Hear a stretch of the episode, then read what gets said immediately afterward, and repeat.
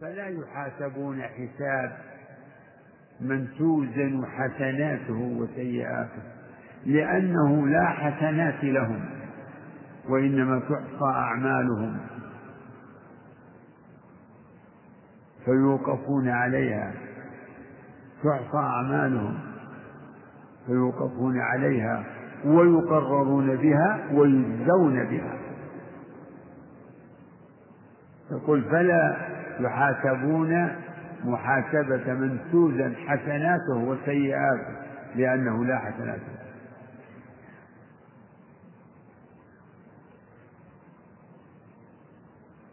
ثم بعد هذا كله يقول الطحاوي والجنة والنار نعم اقرأ والجنة والنار لا تسمعان لا نعم هذه الجملة فيها مسألتان الأولى قوله والجنة والنار مخلوقتان مخلوقتان الآن موجودتان الآن خلافا للمعتزلة فالمعتزلة يقولون إن الجنة والنار لم تخلق لكن يخلقهما الله يوم القيامة وما حجتهم قالوا لأن خلقهم الآن عبث لأنه ما جاء ما جاء وقت يعني وقت الجزاء بهما ودخول أهلهما وهذا قول باطل مبني على جهل فاضح ولهذا كان من مذهبهم إنكار عذاب القبر ونعيم القبر والحق الذي لا ريب فيه أن الجنة والنار مخلوقتان الآن والأدلة على هذا من الكتاب والسنة لا تحصى كثرة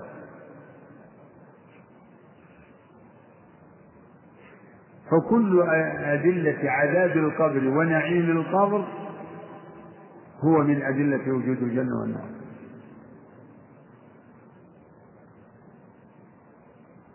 لأن عذاب القبر هو من النار ونعيمها ونعيم القبر من الجنة يفتح له باب إلى الجنة أو يفتح له باب إلى النار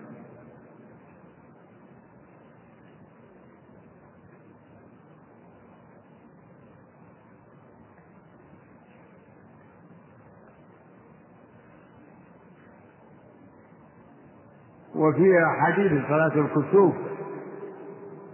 صلاة النبي صلى الله عليه وسلم صلاة الكسوف فيه أنه حصل له يعني مشاهد فتقدم مرة وتأخر وتقهقر فأخبرهم عليه الصلاة والسلام أنه قد عرضت عليه الجنة والنار عرضت عليه الجنة وأنه أراد أن يأخذ قطعا منها ليقتضي أنها حقيقة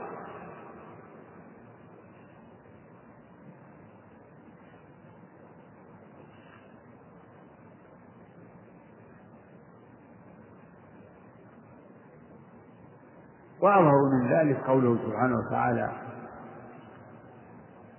النار يعرضون عليها غدو وعشيا كما مر في الكلام على عذاب القبر والنعيم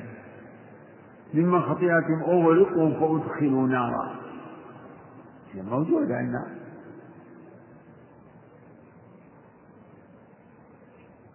والأحاديث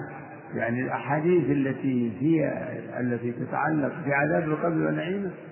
كلها ظاهرة مستفيضة وهي ظاهرة الدلالة على وجود الجنة والنار وفي الحديث الصحيح أن الله لما خلق الجنة أرسل جبريل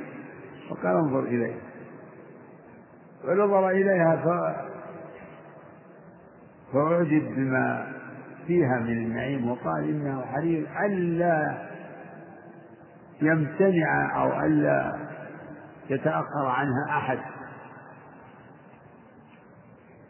فحثها ربك بالمكاره فقال ارجع فانظر إليها فرجع إليها فقال لقد خشيت ألا يدخلها وخلق النار فعرف فأمر جبريل فنظر إليها فقال إنه حديث ألا يدخلها أحد لخطرها أو هولها فعفت بالشهوات فقال لقد خشيت ألا ينجو منها أحد أو كما جاء خلق الجنة والنار ومثل حديث إن الجنة والنار اختصمتا احتجت الجنة وقالت هي فقراء الناس وضعفتهم قالت النار هي الجبارون والمتكبرون فقال الله لهما قال الجنة أنت رحمتي أرحم بك من نشاء وأنت عذابي للنار وقال للنار أنت عذابي أعذب بك من أشاء ولكليكما علي ملؤها فضمن الله لهما في الجنة والنار ضمن لها لهما أن يملأهما من أهلهما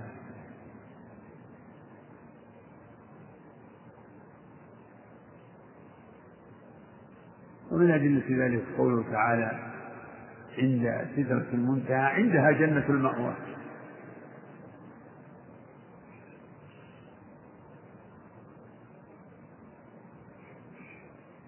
فهذا هو الحق الذي لا ريب فيه والقول بأنها لم توجد أنهما لم تخلقا قول باطل مناقض لنصوص الكتاب والسنة والمسألة الثانية مسألة فناء الجنة والنار يقول الطحاوي لا تفنيان أبدا ولا تزيدا لا تفنيان أبدا بل هما باقيتان باقيتان على الدوام فالجنة لا تفنى ونعيمها دائم أكلها دائم وظل أكلها دائم وظل إن هذا لرزقنا ما له من نفاذ عطاء غير مجدود خالدين فيها أبدا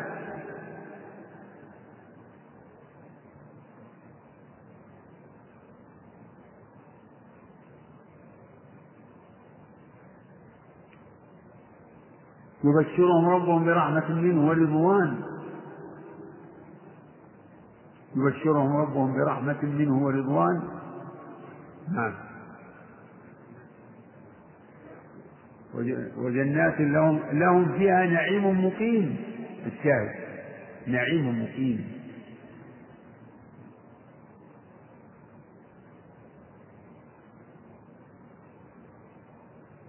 وكذلك النار جاء فيها مثل هذا جاء فيها ما يدل على الدوام وما هم بخارجين منها وفي الجنة وما هم وما هم منها بمخرجين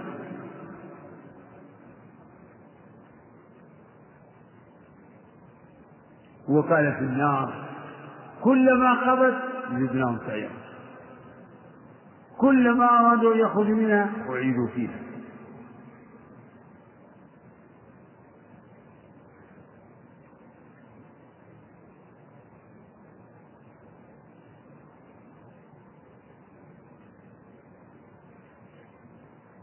وذهبت الجاهلية جاهل بن صفوان ومن تبعه إلى القول بفناء الجنة والنار بفنائهما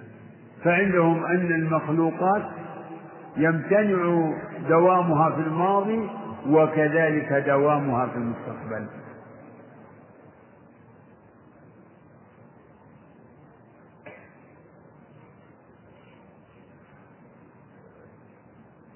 وأجمع أهل السنة إجماعا قطعيا وسائر الفرق ما عدا الفرقة الضالة الجهمية إلى إلى دوام الجنة ومن ناقش جمهور أهل السنة وسائر الطوائف على دوامها كذلك وفيها قول آخر كما ذكر ابن القيم يقول إني, إني سألت شيخ الإسلام عن هذه المسألة مسألة فناء النار فحكى فيها القولين وقال إنها مسألة كبيرة وذكر فيها القولين ولم يذكر عن شيخه أنه يعني ذهب إلى القول بثناء النار خلافا لمن يعني ينسب إليه ذلك لا إنما حكى في القولين وذكر بعض الأدلة وقد عني ابن القيم رحمه الله في الكلام على هذه المسألة كعادته في البحث ليس بخصوص هذه المسألة لكن هذه عادته إذا بقى المسألة أبدع فيها وأتى بكل ما يمكن من الاستدلال والحوار والجواب والمناقشات في سائر المسائل التي يتعرض لها يذكر الخلافية يذكر كل ما للفريقين أو للطائفتين من حجج واستدلالات وتوجيهات ويقابل بينهما ويناقشهما تارة يعني يرجح ترجيحا ظاهرا وبقوة وتارة يعرض ويقف يعرض ويقف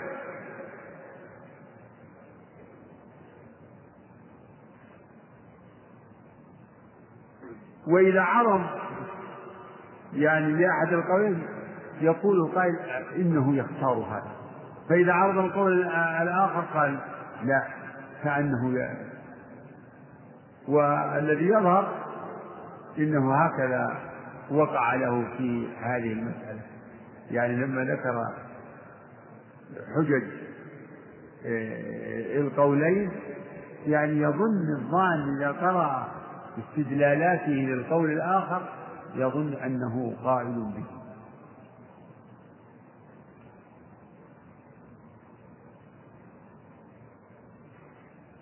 وأكثر ما نقوله هنا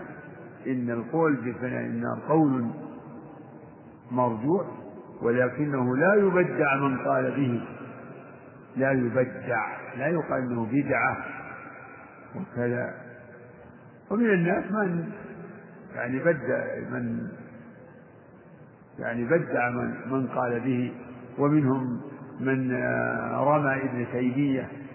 للقول به وجزم عليه جزم بأنه قائل بفناء النار وقال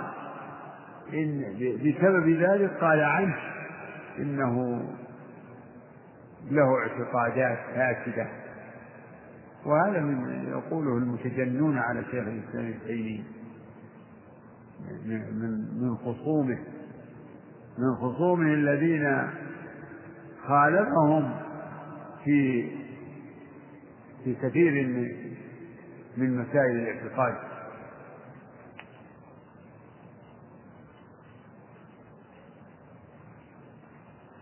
وقد أفاض شيخنا الشيخ محمد العزيز الشنقيطي في تقارير القول بدوام الجنة والنار و للجواب عن عن ما استدل به للقول بفناء النار كقوله تعالى إلا ما شاء ربك إن ربك فعال لما يريد وقوله تعالى إلا ما شاء الله إن ربك حكيم عليم ذكر هذه المسألة عند هذه الآية في سورة الأنعام من كتابه دفع إيهام الاضطراب عن آية الكتاب ومن أحسن ما قيل في الجواب عن قوله إلا ما شاء الله يعني أجيب بأجوبة كبيرة تجدونها في التفسير بعضهم يقول إلا ما شاء الله المراد بهذا الاستثناء مكتهم في القبور أو لبتهم في الدنيا أو في مواقف القيامة هذه كلها أقوال ليست للظاهر لأن المراد بيان خلودهم بعد ذلك خالدين فيها ما دامت السماوات والأرض إلا ما شاء ربك فأحسن ما قيل إن المراد بيان أن بقاءهم إنما هو بمشيئة الله كما أن بقاء أهل الجنة في الجنة هو بمشيئة الله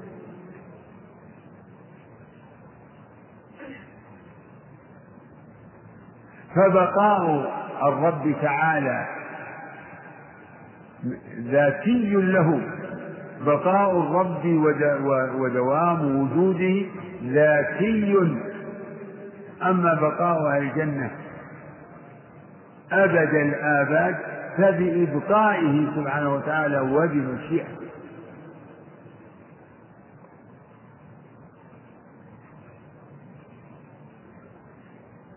نعم اللي بعد هذا وأن الله تعالى خلق الجنة والنار قبل الخلق نعم وخلق لهما أهلا نعم فمن شاء منهم إلى الجنة فضلا منه ومن شاء منهم إلى النار عدلا منه وكل يعمل لما قد فرغ له وصائر إلى ما خلق له صحيح. والخير والشر مقدران على العباد الله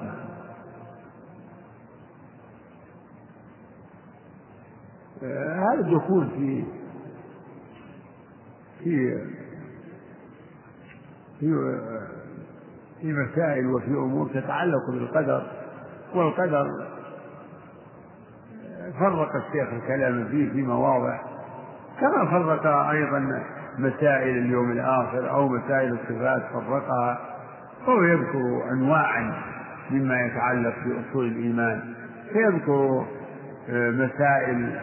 تتعلق بالإيمان بالله أو تتعلق بالإيمان بالملائكة أو بالرسل أو تتعلق باليوم الآخر كما تقدم وكما لعله سيأتي شيء وكذلك مسائل تتعلق بالقدر وهو كثير وهذه المسائل الآتية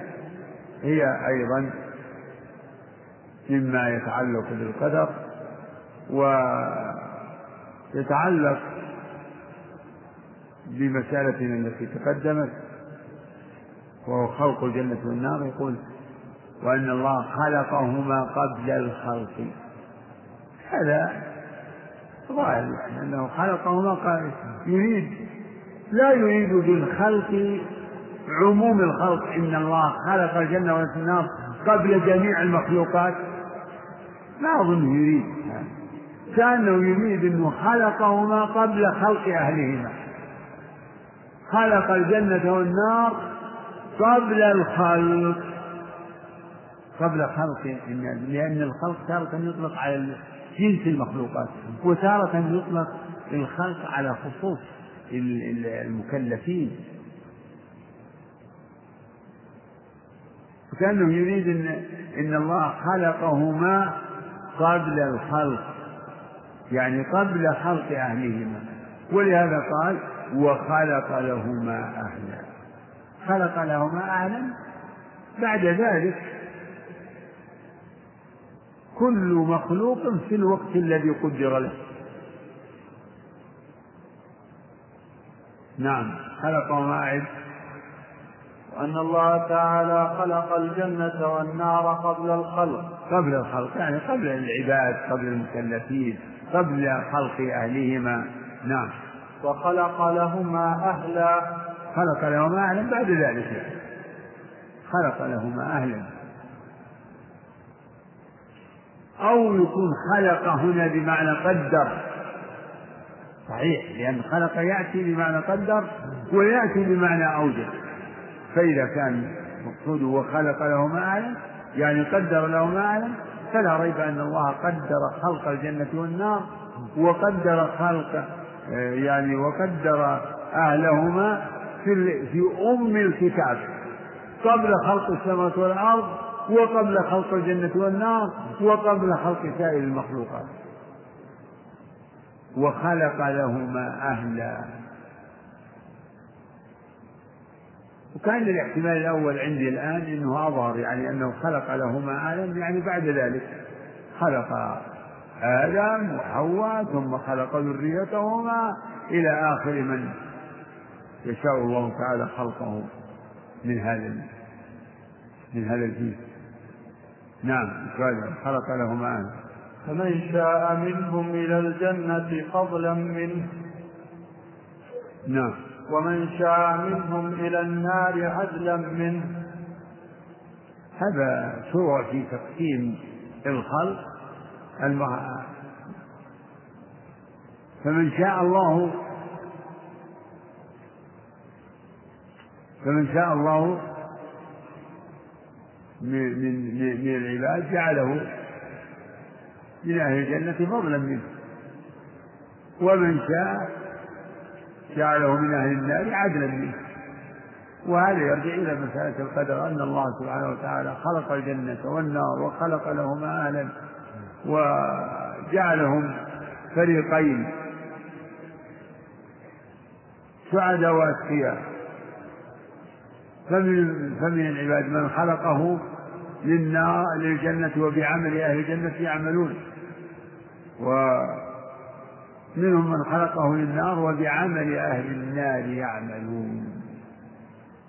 والموضوع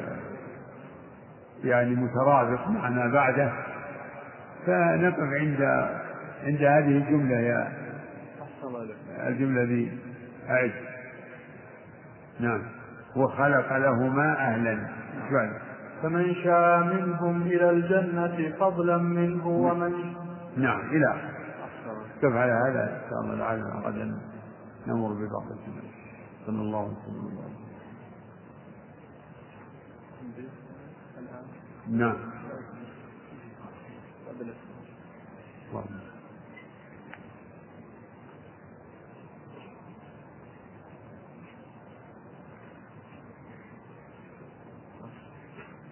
بسم الله الرحمن الرحيم فضيلة الشيخ حفظه الله وقال الإمام الصحابي رحمه الله ليس منذ خلق الخلق استفاد اسم الخالق ما هو المقصود بهذه العبارة وما معنى التسلسل في الأزل هذا الرجوع إلى الورع كما سؤال يتعلق بما مضى مما درس العام الماضي على كل حال الله تعالى هو الخالق البارئ المصور كما سمى فهل اسم هذه الأسماء مستفادة يعني الله استفاد اسم الخالق بوجود المخلوق أو هو مستحق له وإن لم يخلق الحق أنه أنه سبحانه وتعالى مستحق لهذه الأسماء وإن لم يوجد مقتضاها في الخارج هو الخالق يعني نقول هو الخالق وإن لم يخلق فليس بعد خلق الخلق استفاد اسم الخالق ولا بإحداث البرية استفاد اسم الباري وذكر الطعام كلمات يعني فكما أنه سبحانه وتعالى نقول إنه هو محيي الموتى قبل إحيائهم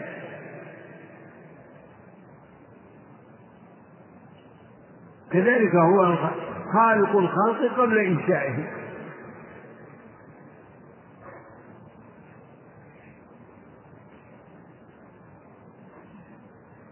وهذا معنى ظاهر يعني المقصود منه أن الله تعالى لا يستفيد من وجود الخلق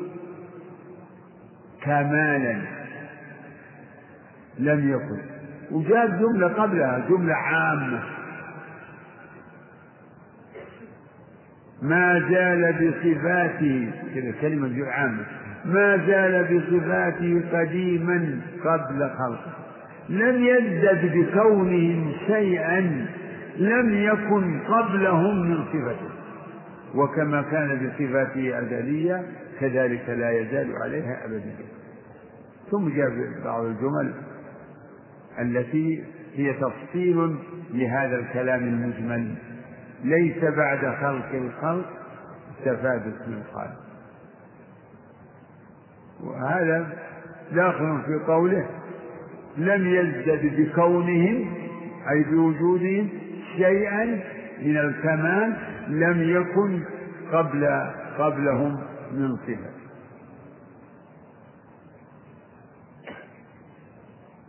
وأما سؤال فيه كلمة سؤال يقول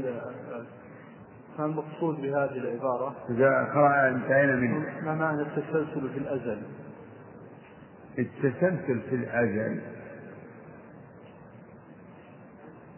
التسلسل من السلسلة اللي واحد الحلق واحدة بواحدة بواحدة مسة بواحدة سلسلة تسلسل اسمه تسلسل يعني المتتابع اللي هذا الكلام متسلسل يعني متتابع أو هذا الأمر يتسلسل يعني يتتابع فالتسلسل في في الأزل المقصود منه اللي فيه الكلام تسلسل المخلوقات ذكر الشارع عندكم مذاهب الناس في تسلسل المخلوقات في الماضي وفي المستقبل معنى ما من مخلوق إلا قبل مخلوق ومخلوق قبل مخلوق هذا فيه اضطراب بين الطوائف بعض كثير من المتكلمين يمتنعون من هذا كثير من الناس يستعظم هذا يقول هذا لا لا, لا يمكن أن يكون كذا ما من مخلوق إلا قبل مخلوق هذه هذا يستلزم قدم العالم كما كما رمى بذلك بعض الناس شيخ الإسلام ابن تيمية كلا ليس هذا هو قدم العالم الذي تقول به الفلاسفة الفلاسفة يقولون أن هذا العالم يعني الأفلاك السماوات هذه قديمة قدما لا نهاية لها وعلى هذا ليست مخلوقة لأن القديم المطلق لا يكون مخلوقا لا يكون محدثا لكن التسلسل بالتفسير ذكر معناه أنه ما من مخلوق إلا وقبل مخلوق هل في محظور؟ ما في محظور يعني أقل ما نقول هل هو ممكن؟ نعم ممكن لأنه لا محظور فيه ووجه ذلك أن الله لم يزل على كل شيء قدير ولم يزل فعالا لما يريد إذا كان الرب لم يزل ولم يزل قديرا ولم يزل فعالا لما يريد فوجب أن يكون تسلسل المخلوقات جائزا إن لم يكن واقعا يعني ممكنا أما المخالفون فيقولون أن التسلسل ممتنع لأنه يلزم من التسلسل قدم العالم فنقول لهم لا ما يلزم كذا كذا بالعالم يعني ما يلزم منها أن يكون شيء من المخلوقات قديما أبدا لأنه ما من مخلوق إلا وهو مسبوق بعدم نفسه ما من مخلوق إلا وهو محدث بعد أن لم يكن والرب تعالى هو الذي لم يزل فكل مخلوق فالله تعالى سابق له فالله تعالى ليس قبله شيء وما من مخلوق إلا وهو محدث بعد أن لم يكن وهو مسبوق بعدم نفسه لعلها بهذا القدر كفاية نعم و فالجهمية ينكرون التسلسل تسلسل المخلوقات في الماضي والمستقبل وكثير من طوائف المتكلمين يثبتون التسلسل في في المستقبل دون الماضي والصواب هو إمكان جواز التسلسل في الماضي ووقوعه في المستقبل وقوع التسلسل في المستقبل ايش معناه؟ معناه انه ما من مخلوق الا وبعده مخلوق ما من مخلوق الا وبعده مخلوق على حد قوله تعالى اكلها دائم وظل فكل من قضى لاهل الجنه نعيم كل من قضى شيء من نعيمهم من مأكول ومشروب حل محله آخر إلى متى؟ إلى متى؟ إلى ما لا نهاية إلى ما لا نهاية فيقول يعني الأئمة وأهل السنة يقولون كما تقولون بجواز التسلسل في المستقبل وأنه لا لا يعارض آخرية الله ولا ينا لا ينافي آخرية الله كذلك التسلسل في الماضي لا ينافي أوليته لا ينافي الأولية التسلسل في الماضي لا ينافي الأولية كما أن التسلسل في المستقبل لا ينافي الآخرية بعد يقول هل حلاوة الإيمان تستلزم كمال الإيمان لا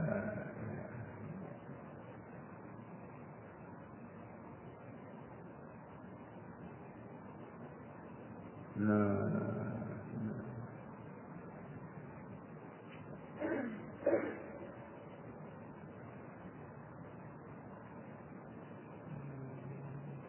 لا شك أن ذوق حلاوة الإيمان من كمال الإيمان ولكن الكمال يتفاوت فأهل الإيمان الكامل أو الكمل بعضهم أكمل إيمانا من بعض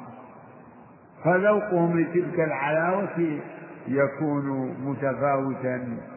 بحسب كمال إيمانهم نعم يقول هل الأشاعرة يدخلون في دائرة أهل السنة والجماعة؟ ايش يقول؟ هل الأشاعرة إيه. يدخلون في دائرة أهل السنة والجماعة؟ هذا سؤال مكرر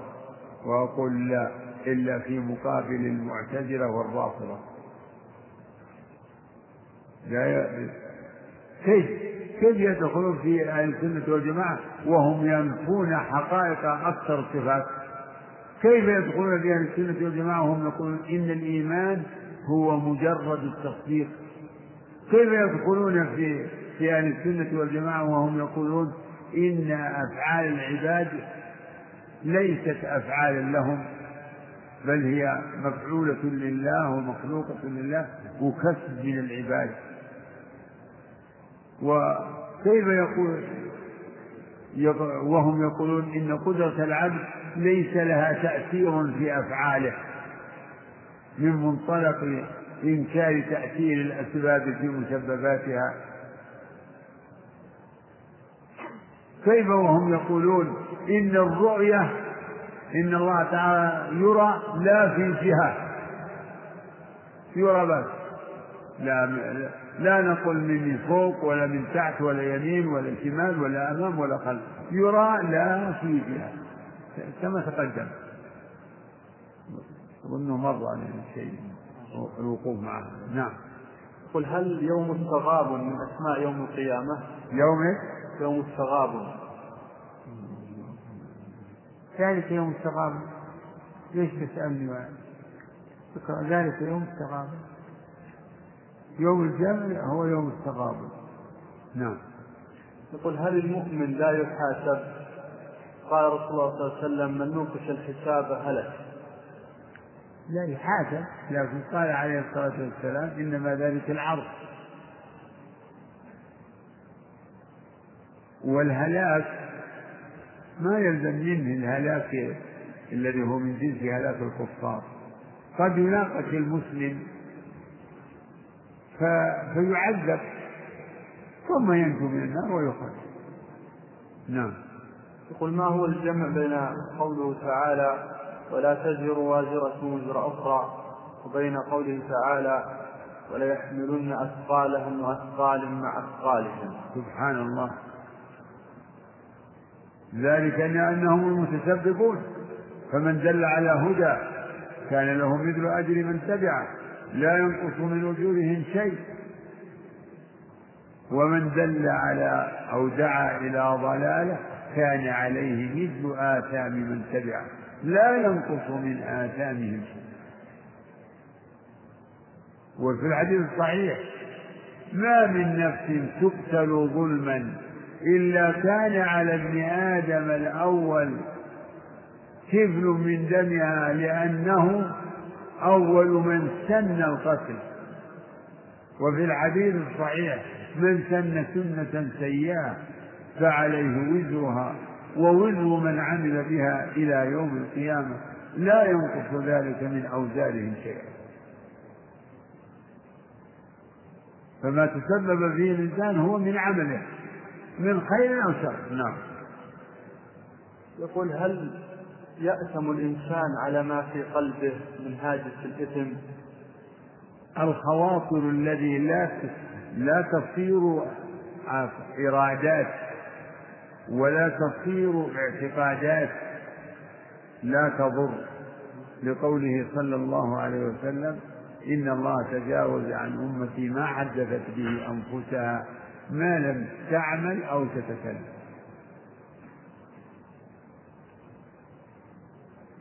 ومن العمل العزم إذا الإنسان هم بسيئة وعزم عليها عزم إرادة جازمة فإن تكتب عليه لأنه وإذا أراد ولكنه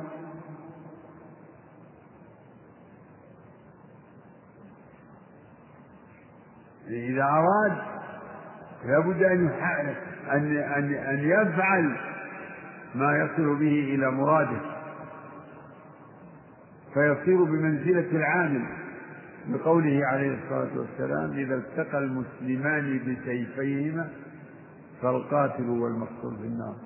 قيل يا رسول الله هذا القاتل يعني أمره بين فما بال المقتول قال إنه كان حريصا على قتل صاحبه لكن الخواطر اللي تمر خواطر كثيرة أفكار هذه التي لا تصير عقائد ولا تصير إرادات جازمة هذه داخلة في عفو الله نعم من هم بمعصية فلم يستطع أن يعملها فلم يستطع إذا فعل ما يقدر عليه فهو بمنزلة الفاعل هذا نفسه إنه كان حريصا على نفس الحديث هذا فيه الجواب نعم ما هو ترتيب أعمال يوم القيامة كالعرض والحساب والصراط والميزان بعض أمور الآخرة واضحة في الترتيب وبعضها ليس بواضح كما تقدم في الإشارة إلى أن الحوض هل هو قبل الميزان ولا بعده؟ الحوض هو قبل الصراط وبعده في ذلك خلاف وقد وقد يحصل ما يحصل به الترجيح وقد لا وقد لا يكون هناك آه، دليل يوجب الترجيح لكن واضح ولم يكن هناك خلاف أن أن الصراط بعد الميزان أن الصراط بعد الميزان وبعد قراءة الكتاب بعد نشر الصحف وإذا الصحف نشرت نعم يقول هل وصف الصراط بأنه أدق من الشعر وأحد من السيف وأسود من الفحم لا أسود من الفحم بما سمعنا لا ما في أم هو الطريق الواسع والله ما أدري هذا مشهور مأثور عن بعض الصحابة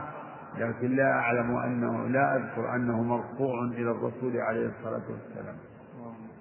والله على كل شيء قدير المهم انه جاء في وصف انه زحف مجله اما انه ادق من الشعر او ادق من السيف او احد من السيف وادق من الشعر واحر من الجمر او هذا يعني ما لم يثبت عندي والله اعلم. يقول هل يوزن الرجل في الصراط؟ يوزن ايش؟ يوزن الرجل في الصراط لا لا يوزن بالميزان نعم يقول نرجو أن تذكرون لنا أحوال الآخرة من الخروج من القبر إلى الانتهاء إلى الجنة أو أو النار لحاجة القلوب لذلك. اقرأ كتاب اقرأ كتاب ربك ويكفيك إذا السماء انفطرت وإذا البحار فجرت وإذا القبور بعثرت علمت نفس ما قدمت وأخرت إذا الشمس كورت إذا وإذا النجوم انكدرت وإذا الجبال سيرت إلى قوله وإذا الجحيم سعرت وإذا الجنة أزلفت علمت نفس ما أحضرت اقرأ اقرأ فإذا جاء فإذا جاءت الصاخة يوم يفر المرء من أخيه وأمه وأبيه وصاحبته وبنيه إلى آخر السورة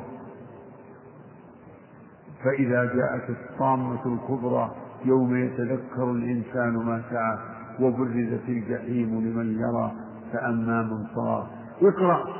إن زلزلة الساعة شيء عظيم يوم ترونها تذهل كل مرضعة عما أرضعت وتضع كل ذات حمل حملها وترى الناس سكارى وما هم بسكارى ولكن عذاب الله شديد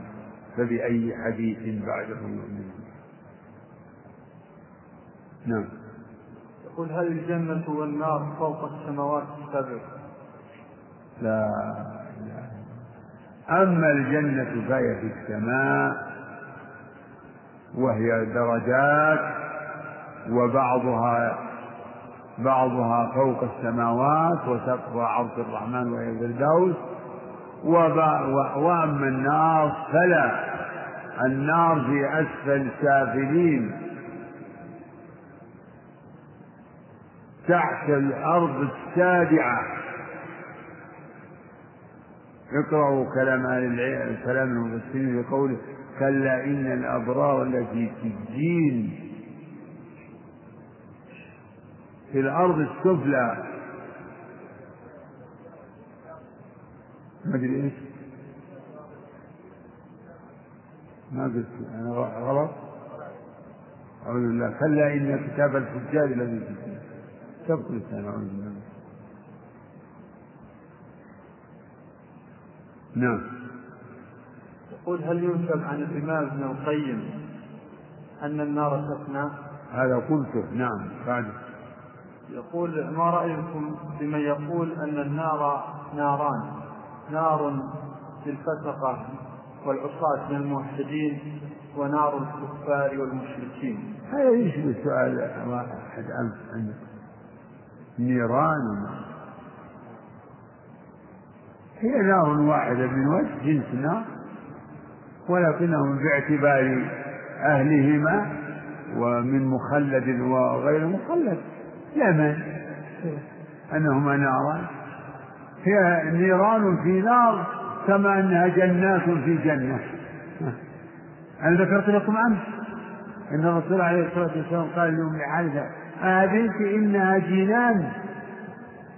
فهي جنان في جنة كذلك نيران في نار نعم شلون؟ الشيخ الألباني رحمه الله يقول هذا الكلام ويقول أن نار الموحدين ومن العصاة تفنى ونار الكافرين والمشركين لا تفنى ايه وما يدرينا انها تفنى اللي عندنا بيط انهم يخرجون منها بس نسكت يخرجون من النار اللي في النصوص آه، يخرجون من النار ما هو معنى تفنى تطفى ما ندري يمكن هذه النار تضم إلى إلى أمها ما عندنا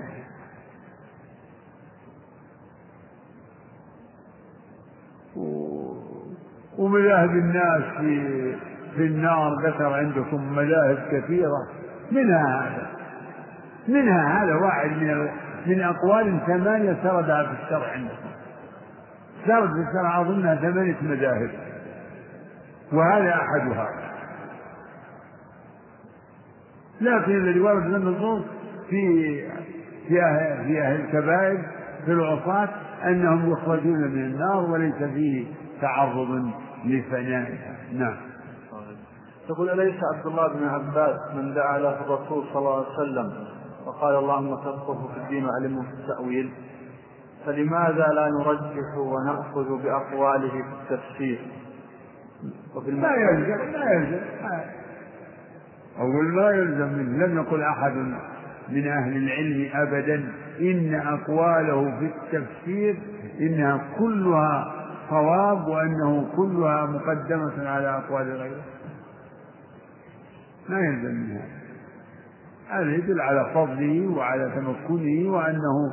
يعني أفضل من غيره في التفسير لكن هذا على وجه الإجمال لكن قد يكون عند المفضول من الصواب ما ليس عند الفاضل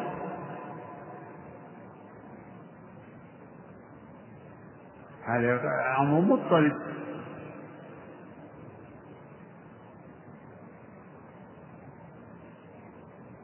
قد يصيب المفضول في مسألة ويخطئ الفاضل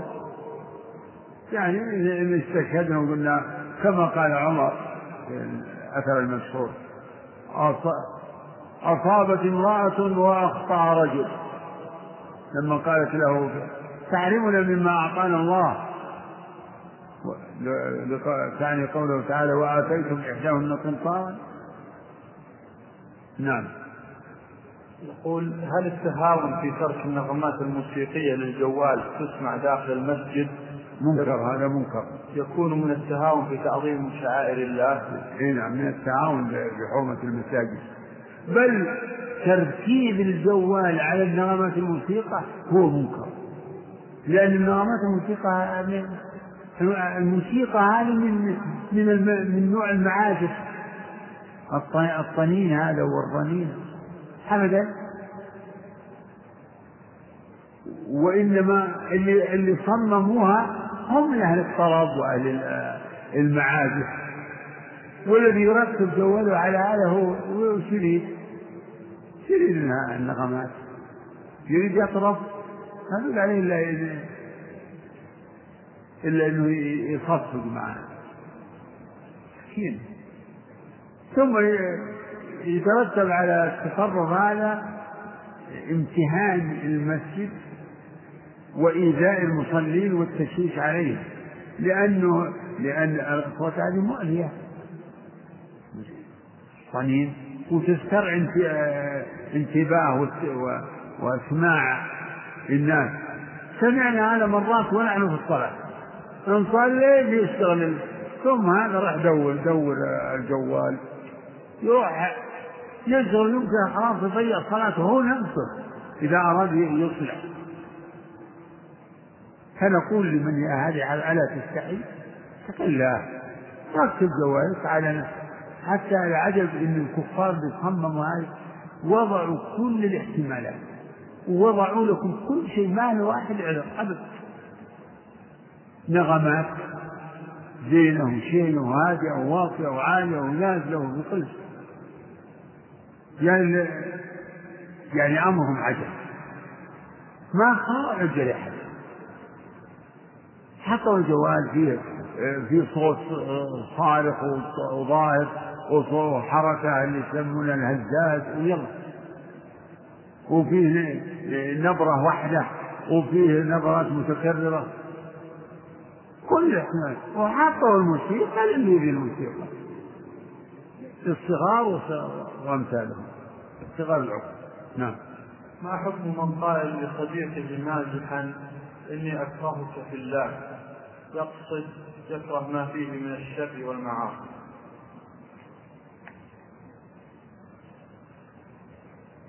أكرهك يعني أبغضك في الله إذا أراد يمانع يقول يقول لا هذا ليس بشيء هذا يغير صدره وليس فيه وليس فيه خير ولا قصد به وجه الله ولا لأنه لأن هذا يقال في في مقام إنكار المنكر ثم إنه نفس الشيء في هذا الأسلوب قد لا يكون جيدا حتى ولو قاله جدا يقول يا أخي اترك كذا إنك تفعل كذا هذا حرام هذا لا يجوز ليس بلازم أن ينكر عليه بهذه الطريقة فكيف إذا كان يقول هذا مازحا يمكن يرد عليه بمثله وأنا أبغضك في الله ويصير تكون الأمور الشرعية يعني موضع للهزل والنكات والتنكيك والضحك أعوذ بالله من الشيطان الرجيم آخر سؤال يقول ما حكم قول احتمال أسبقك إلى الجنة إيش؟ احتمال أسبقك إلى الجنة أو أدخل قبلك في الجنة أو احتمال أجدك موقف على اليمين يحاسبك الله كله من من من من أقاويل الجهلة والسفهاء احتمال واحتمال هذا من من من من وساوس الشيطان ومن الهزل الرديء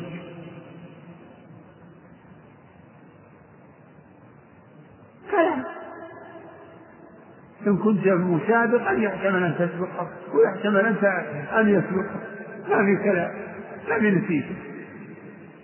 هذا كله من اللغو أقل ما أقول فيه إنه من اللغو والذين لا يشهدون الزور وإذا مروا باللغو هذا لغو كلام لغو وفي أمور أخروية غيبية يعني هي محل التعظيم والاحترام والأدب في الكلام فيها والحديث عنها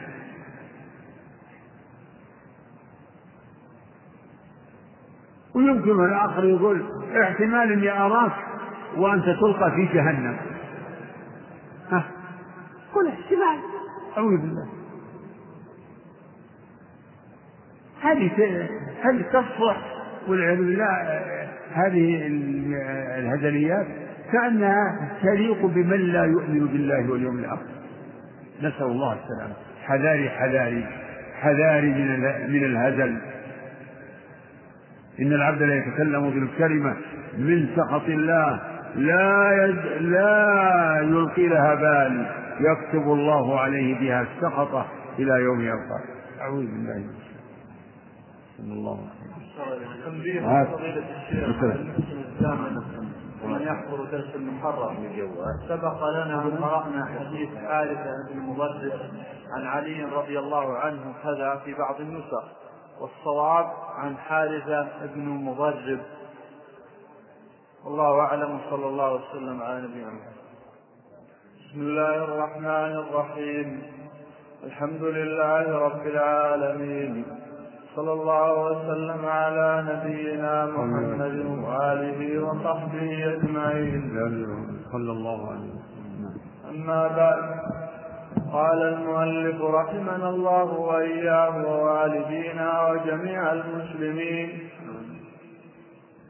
فمن شاء منهم إلى الجنة فضلا منه ومن شاء منهم إلى النار عدلا منه الحمد لله وصلى الله وسلم وبارك على عبده ورسوله تقدم قول الصحاوي خلق الجنة والنار قبل الخلق وخلق لهما أهلا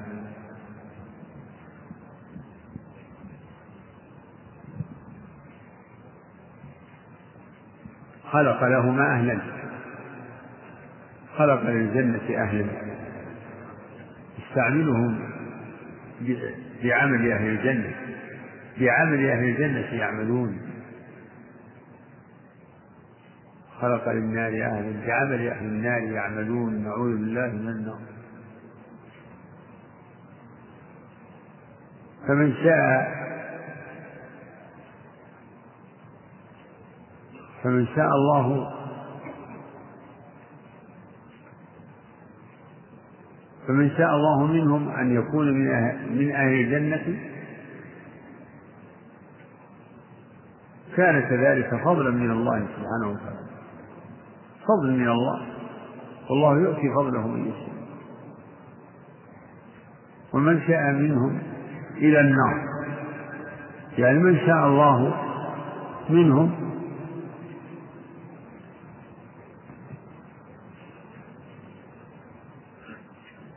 فإلى النار عدلا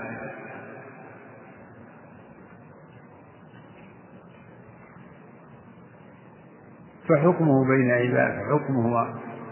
في عباده دائم بين الفضل والعدل كما تقدم يعني هذا المعنى سناه المؤلف رحمه الله يقول هناك فيما مضى يهدي من يشاء ويعصم ويعافي فضلا ويضل من يشاء ويخذل ويبتلي عدلا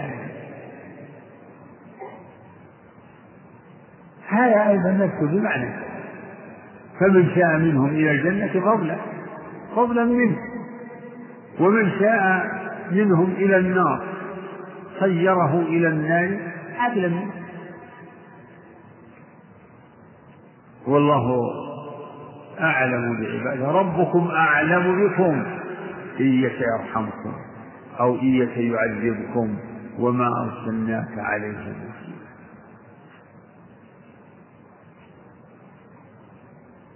ولكن الله حبب إليكم الإيمان وزينه في قلوبكم وكره إليكم الكفر والفسوق والعصيان أولئك هم الراشدون فضلا من الله ونعمه والله عليم ومن يطع الله والرسول فأولئك مع الذين أنعم الله عليهم من النبيين والصديقين والشهداء والصالحين وحسن أولئك رفيقا ذلك الفضل من الله وكفى بالله عليم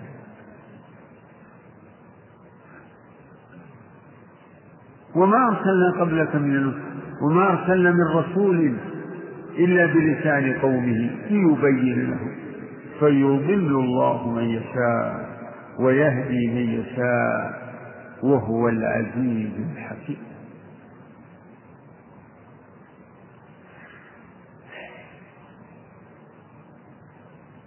هذا كله يرجع إلى الإيمان بالقدر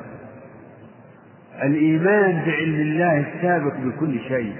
والإيمان بكتابته لمقادير الأشياء في أم الكتاب والإيمان بعموم مشيئة الله وأنه لا خروج لشيء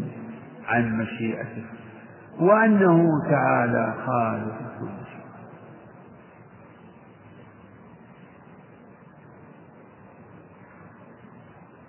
فبفضله اهتدى المهتدون وبعدله ضل الضالون اهدنا الصراط المستقيم صراط الذين أنعمت عليهم غير المغضوب عليهم ولا الضالين هذا دعاء دعاء حقيق بأن أن أن نعرف معناه وأن نعرف قدره وأن نعرف ضرورتنا إلى مضمونه اهدنا الصراط والله يدعو إلى دار السلام ويهدي من يشاء إلى صراط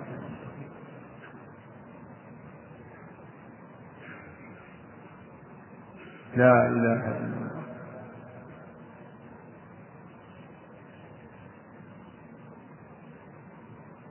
الإيمان يجب الإيمان بالقدر والإيمان بالقدر يشمل الإيمان لأن الله قد علم أهل الجنة من أهل النار وكتب ذلك وجرى القدر بذلك ولهذا سأل من سأل من الصحابة النبي عليه الصلاة والسلام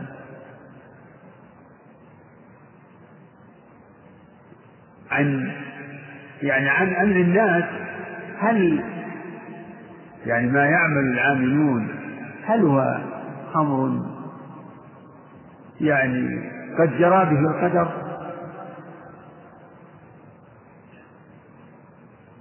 و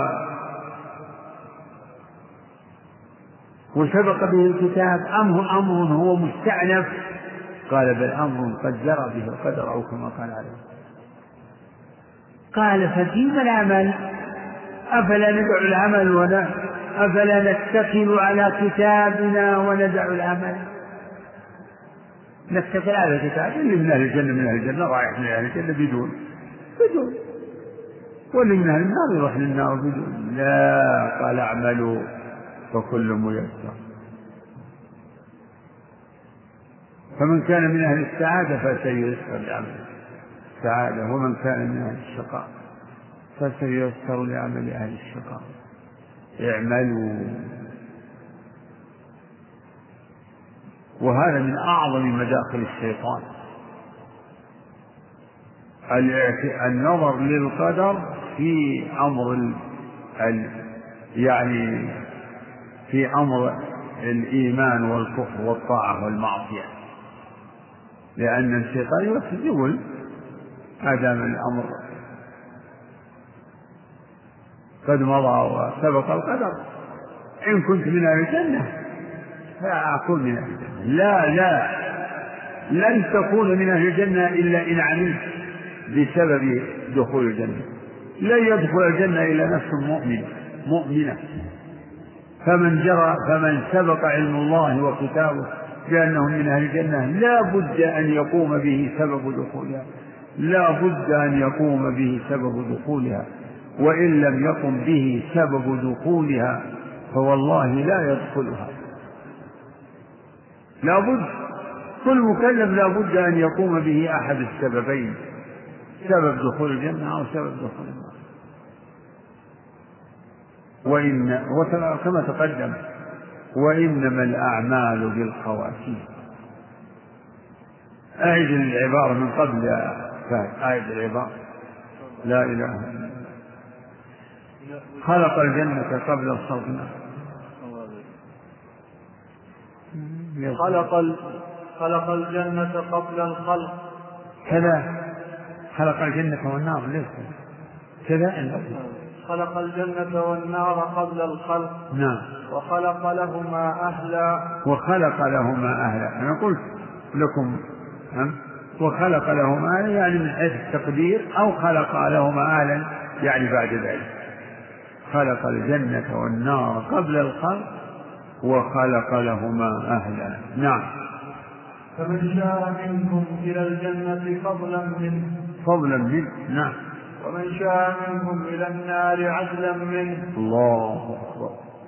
الله أكبر ففعله وتدبيره جائر بين الفضل والعدل نعم وكل يعمل لما قد فرغ له وصائر إلى ما خلق له وكل كل من المكلفين كل من العباد يعمل نعم يعمل نعم إيه لما قد فرغ له بما قد فرغ له منه بما قد فرغ له منه كل أحد كل عن تنوين هذا عوض عن أحد كل أحد يعمل يعمل لما قد فرغ أو لما قد فرغ بما قد فرغ لما قد فرغ له منه وصائر ايش؟ إلى ما خلق له وصائر إلى ما خلق هذا يعني شرح وتبسيط لما قبله كل هو هذا هو معنى قوله صلى الله صلى الله عليه وسلم فكل ميسر أو فكل ميسر لما خلق له كل يعمل لما قد فرغ لما قد فرغ له منه يعمل لما قد فرغ منه أمر مفروغ منه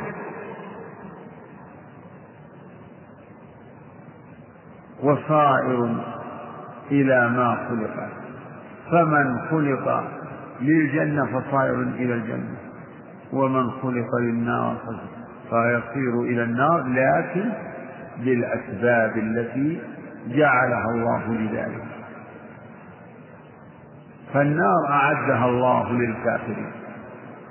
ولم يخلد فيها إلا الكافرون والجنة أعدت للمتقين ولن يدخلها إلا نفس مؤمنة فكل يعمل لما قد خلق منه وصائر إلى ما خلق له لا إله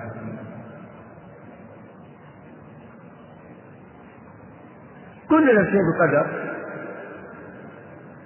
والأخذ بالأسباب هو فطرة فطرة فطر الله عليها العباد لكن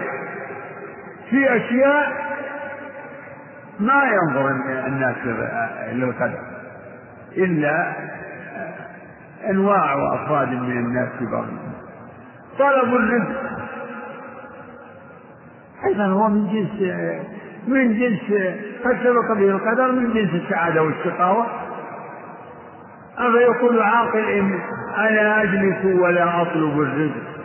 إن كان الرزق مكتوب الرزق فسيأتيني ما يقوله عاقل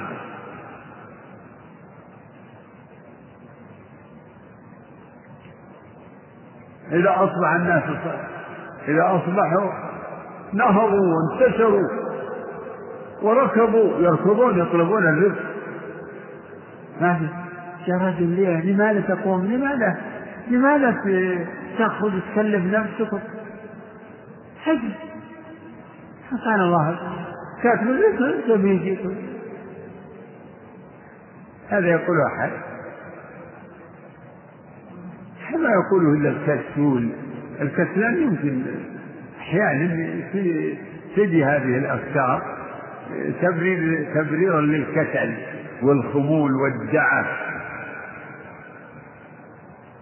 ولا هل انتشار وهم الركبة اللي يركضها الناس للدراسة كان يجيهم علم ولا رزق ولا وراء تجيهم السلطة لماذا التكلف؟ آه هذا موجب موجب الفطرة وموجب الشرع هو الذي جعل لكم الأرض ذلولا فامشوا في منافذها وكلوا من رزقه فإذا قضيت الصلاة فانتشروا في الأرض وابتغوا من فضل الله هذا موجب الشرع والعقل والفطرة الأخذ بالأسباب لماذا تجي عند في باب أخطر الأشياء تقول لا تقول لا إن كان من أهل الجنة لا والله من ترك الإيمان والطاعة اتكالا على القدر علمنا أنه إن مات على ذلك فهو من أهل النار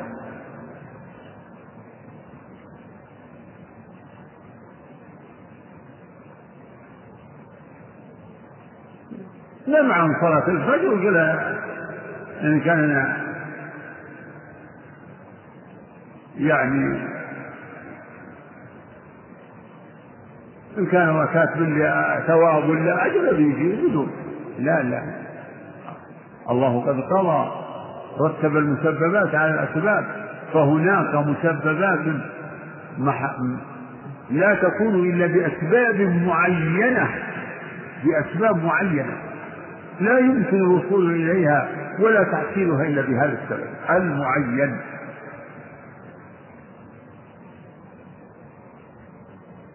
فيه مطالب آه، تحصل بأسباب كثيرة ثم يعلم القدر بالوقوع بالواقع لكن هناك أشياء موقوفة على أسباب معينة الولد هل يمكن لأحد يحصل عيال إلا إلا إلا بلساح ووطأ؟ الأولاد ما في طريق ما يمكن لأحد يصير له أولاد إلا بهذا السبب المعين الرزق له أسباب متعددة وطرق كسب كثيرة وأنواع وتختلف أما أولاد لا ما فيه إلا سبب واحد معين لابد من نكاح ولابد من وقت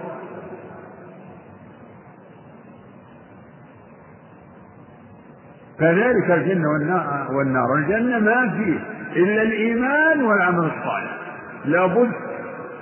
فمن فقد عن السبب فإلى فإلى الضد والنقيض نعوذ بالله وكل يعمل لما خلق منه وصائر إلى ما خلق له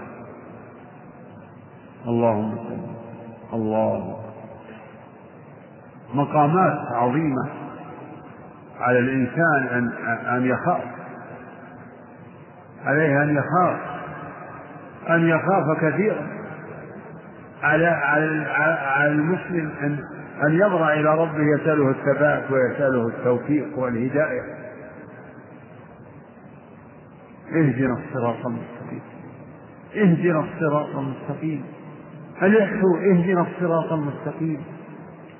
ألحوا بهذا الدعاء اهدنا الصراط المستقيم واسألوا الله حسن الخاتمة توفني مسلما وألحقني بالصالحين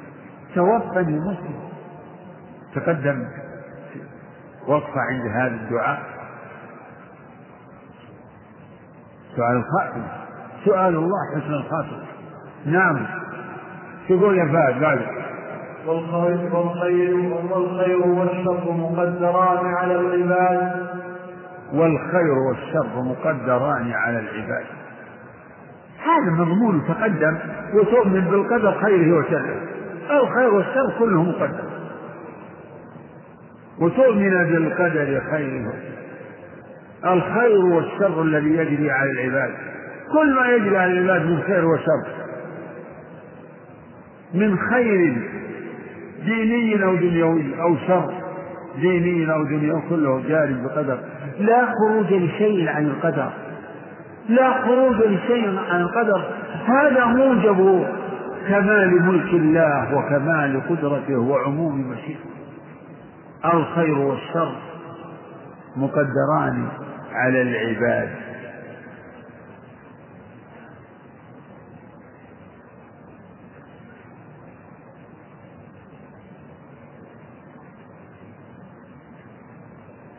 فهو سبحانه وتعالى الذي يعطي ويمنع يعطي ويمنع كل ما لدى العباد من من الخير وبأنواعه فمنه وبعطائه وكل ما منع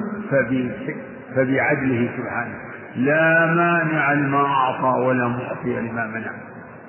وتفصيل ذلك في مثل قوله ما يفتح الله للناس من رحمة فلا ممسك لها وما يمسك فلا مرسل له من بعده وهو العزيز الحكيم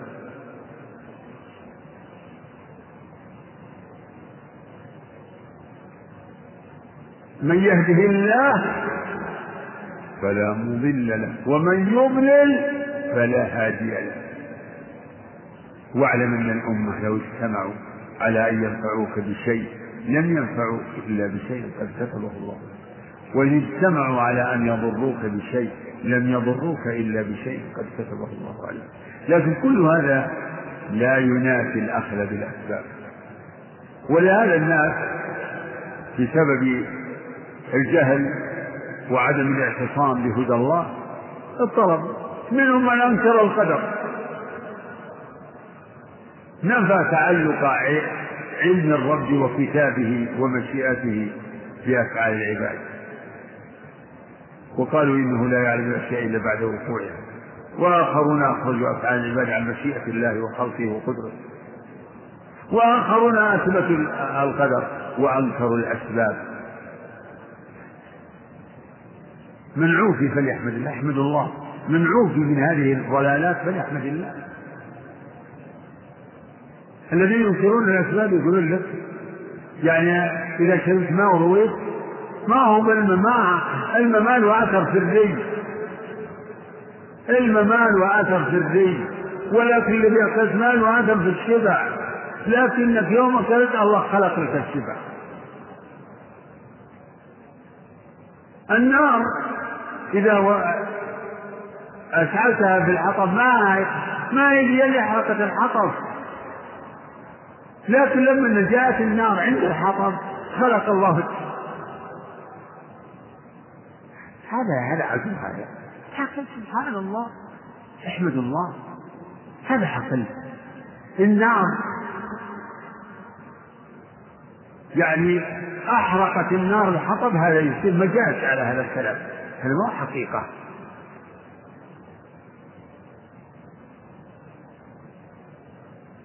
إنكار الأسباب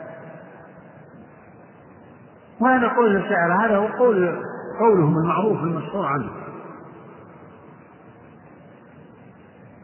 الخير والشر مقدران على العباد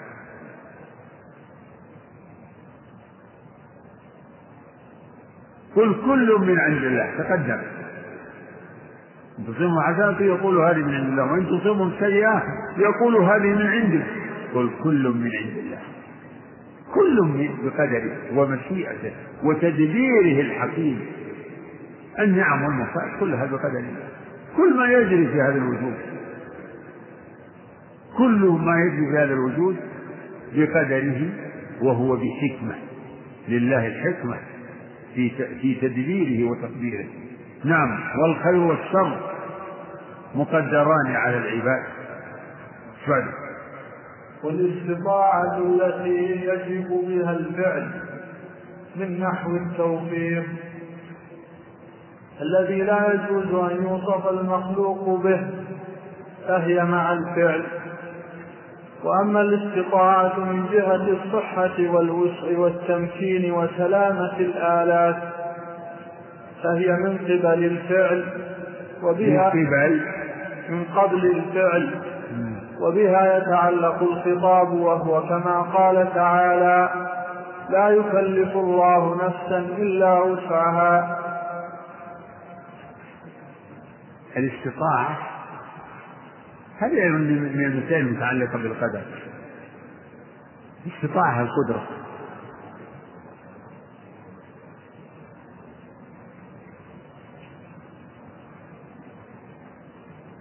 و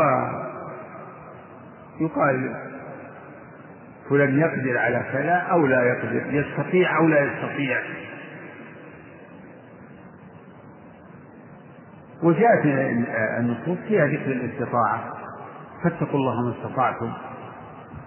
قال سبحانه وتعالى ولله على الناس حج البيت من استطاع إليه سبيلا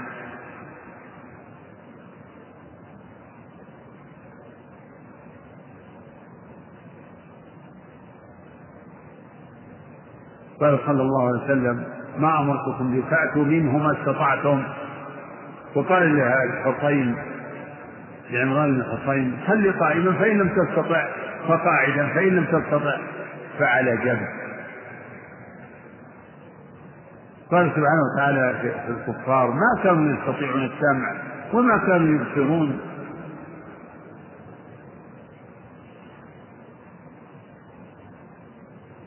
فالاستطاعة نوعان نوع قبل الفعل ونوع تكون مع الفعل فالاستطاعة التي هي قبل الفعل هذه هي مناط التكليف يعني هي متعلقة التكليف إذا لم توجد فلا تكليف إذ لا واجب مع العجز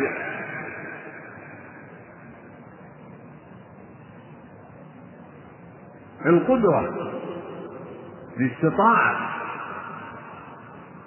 التي قبل الفعل من نحو الصحة وسلامة الآلات و و وحصول الأسباب التي لا بد منها في الفعل هذه هي مناط التكليف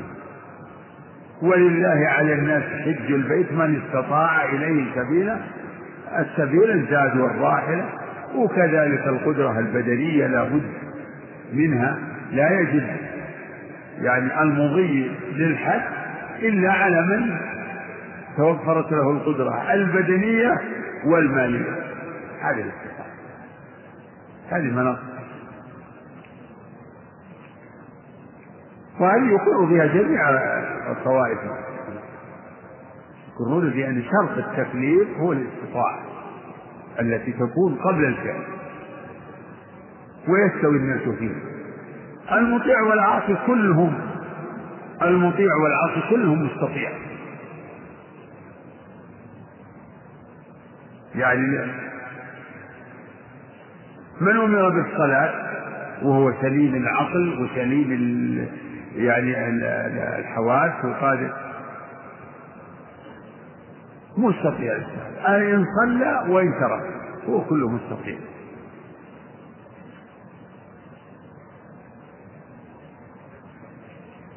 والنوع الثاني هو الاستطاعة التي تكون مع الفعل ويكون بها الفعل شوف يكون بها أو تكون أو يكون معها الفعل هذه الاستطاعة ليست مناطا الاستطاعة هذه الاستطاعة يمنحها الله لمن يشاء وهي التي تحصل بالتوفيق بالتوفيق والهداية الخاصة بالتوفيق والهداية الخاصة والناس في هذا المقام ثلاثة أوائل منهم من من لم يثبت إلا الاستطاعة التي قبل الفعل وهم المعتزلة المعتزلة ليس عندهم الاستطاعة الثانية لأن عندهم إن إن الله لا يقدر على أن يهدي أحدا ولا أن يضل أحدا ولا ولا يوفق أحدا بل العبد هو الذي يتصرف فيه فيثبتون الاستطاعة التي قبل الفعل وهي مناط التكليف يقول في الشرع عندكم إن طائفة من أهل السنة لا أدري ما بدون تعيين إنهم إنما أثبتوا الاستطاعة التي تكون مع الفعل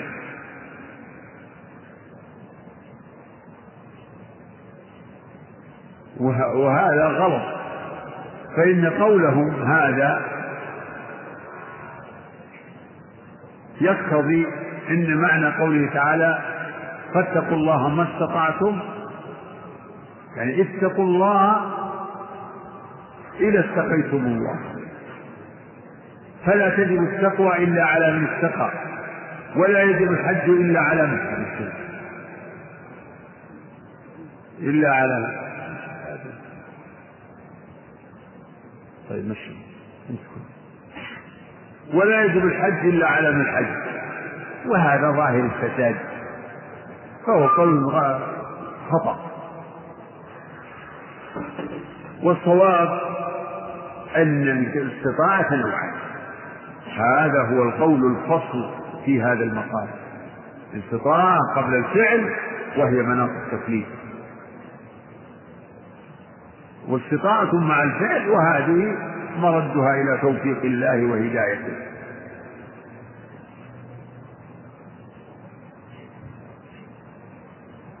وأما النوع الأول فهي الاستطاعة بالمعنى الأول هي المذكورة في الآيات التي تلوتها ولله على الناس حج البيت من استطاع إليه سبيلا وكذلك قوله فاتقوا الله ما استطعتم وقوله تعالى لا يكلف الله نفسا إلا وسعها وما أشبه ذلك أما الثانية فهي المنفية عن عن الكفار في مثل قوله تعالى ما كانوا يستطيعون السمع وما كانوا يبصرون إنا وعرضنا جهنم يومئذ للكافرين عرضا الذين كانت أعينهم في غطاء عن ذكره وكانوا لا يستطيعون سمعه الاستطاعة المنفية عندهم هي الاستطاعة الثانية الاستطاعة التي تحصل بالتوفيق ليس معناها انهم انهم انهم صم يعني ما يسمعون الأمر معذور إذا لم يسمع ما يجب عليه سماع ما يجب سماعه والأعمى معذور إذا لم يرى ولم يبصر ما يجب إبصاره والنظر إليه معذور لأنه غير مستطيع لا لكن الاستطاعة المنفية عنهم هي الاستطاعة التي تكون مع الفعل وليست هي مناط التكليف فهم مستطيعون لكن لكنه صرفهم عن الانقياد هو يعني الهوى والشهوات يعني مثل الآن بعض الناس نأتي مثال عادي يا أخي اترك الدخان يقول أنا لا أستطيع أترك الدخان لا أستطيع هذا صحيح لا أستطيع لا أستطيع بسبب غلبة الشهوة شهوته هو هو في الحقيقة مستطيع بل والمنهيات لم يعني جاء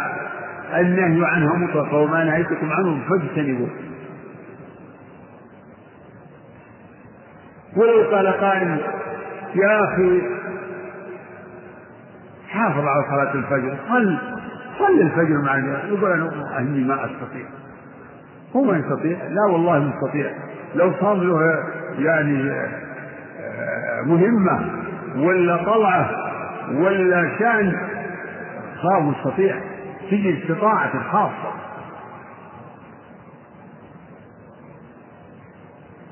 واقرأوا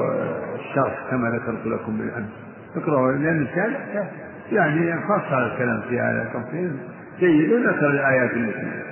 ذكرت بعضها اقرأ العبارة الصحيحة مرة ثانية والاستطاعة التي يجب بها الفعل يجب بها الفعل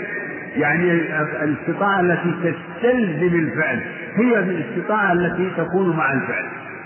أما الاستطاعة التي تكون قبل الفعل هي لا يجب بها الفعل بمعنى أنه أنها لا تستلزم الفعل القادر على الفعل هو قادر على الشر قد يفعل وقد لا يفعل نعم من نحو التوفيق الذي لا يجوز أن يوصف المخلوق به التوفيق هو صفة الله تعالى يوفق ويهدي من يشاء وأما الاستطاعة فليس أثر ذلك التوفيق نعم أما أما قوله الذي لا يوصف المخلوق به يعني الاستطاعة هي صفة للمخلوق لكن آه، بمنح الله له يمنحها من يشاء نعم فهي مع الفعل نعم وأما الاستطاعة من جهة الصحة والوسع والتمكن وسلامة الآلات نعم فهي قبل الفعل هذه مناط التكليف وهي التي يثبتها المعتزلة وأنكروا النوع الأول نعم وبها يتعلق الخطاب وبها يعلق الخطاب يعني لمناط التكليف كما ذكرنا نعم وهو كما قال تعالى لا يكلف الله نفسا إلا وسعها لا إله إلا الله نعم جد. وأفعال العباد خلق الله وكسب من العباد جد. ولم يكلفهم الله تعالى إلا ما يطيقون ولا, ولا يطيقون إلا ما كلفهم وهو تفسيره لا حول ولا قوة إلا بالله نقول لا حيلة لأحد ولا حركة لأحد ولا تحول لأحد عن معصية الله إلا بمعونة الله ولا قوة لأحد على إقامة طاعة الله والثبات عليه إلا بتوفيق الله. نعم. وكل شيء يجري بمشيئة الله تعالى وعلمه وقضائه وقدره وغلبت مشيئته وغلبت مشيئته المشيئات كلها وغلب قضاؤه الحيل كلها يفعل ما يشاء وهو غير ظالم أبدا تقدس عن كل سوء وحيم وحي وحي نعم وتنزه عن كل عيب وشيء قال تعالى لا يسأل عما يفعل وهم مسألون نعم وفي دعاء إلى إلى هذا كل على هذا الموضوع يعني فقط كلها راجعة إلى ما تقدم من موضوع الإيمان بالقدر تفصيل لمعاني مردها كلها هو الإيمان بالقدر لكن أنا أقف معكم عند الجملة الأولى فقط الآن وهو قوله وأفعال العباد نعم خلق لله قل والأفعال وأفعال العباد خلق الله وكسب من العباد خلق الله وكسب العباد أفعال العباد الأفعال الاختيارية يقول خلق الله وكسب العباد أو وكسب من العباد أفعال العباد اختلف الناس فيها حسب اختلافهم في القدر فأهل السنة والجماعة يقولون أفعال العباد هي أفعالهم حقيقة وهم الموصوفون بها فالعبد هو المصلي والصائم والراكع والساجد والقائم والقاعد وهو الصادق والكاذب والمؤمن والكافر والمطيع والعاصي في أفعاله والله تعالى خالق العباد وخالق أفعالهم لأنه خالق الأسباب والمسببات فهو خالق العباد وخالق قدرتهم وإرادتهم وخالق أفعالهم فإنه خالق كل شيء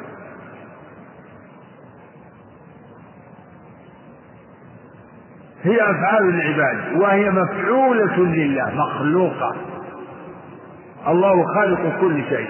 فلا خروج لشيء عن عن خلقه وقدرته ومشيئته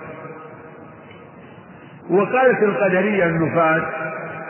نفاة القدر قالوا بل إن العباد هم الخالقون لأفعالهم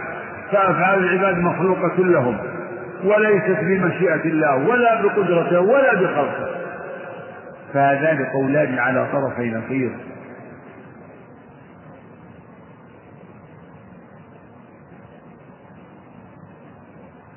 وقالت الجبرية إن أفعال العباد مخلوقة لله وهذا حق والعبد لا فعل له بل إن أفعاله أفعاله كحركة المرتعش هو مجبور مجبور عليه كحركة المرتعش وكح... وكالريشة في مهب الريح وحركة الأشجار فوجبة القدر وجبة عموم خلق الله لكنهم سلبوا العبد قدرته واختياره وسلبوا كذلك سلبوه أفعاله وقالوا إن نسبة الأفعال إلى العباد مجاز مجاز ولا ما هو نسبتها إليهم مجاز ليس بحقيقة ومعناه أنه ليس هو الرافع والثاني ما لأنه ما فعل هذا بقدرته إذ لا قدرة ولا بمشيئته لأنه لا مشيئة وقد دل على إبطال المذهبين مذهب القدرية النفاة الذين يجعلون مشيئة العبد مستقلة بأفعاله وقول الجبرية السالبين لمشيئة العبد وأفعاله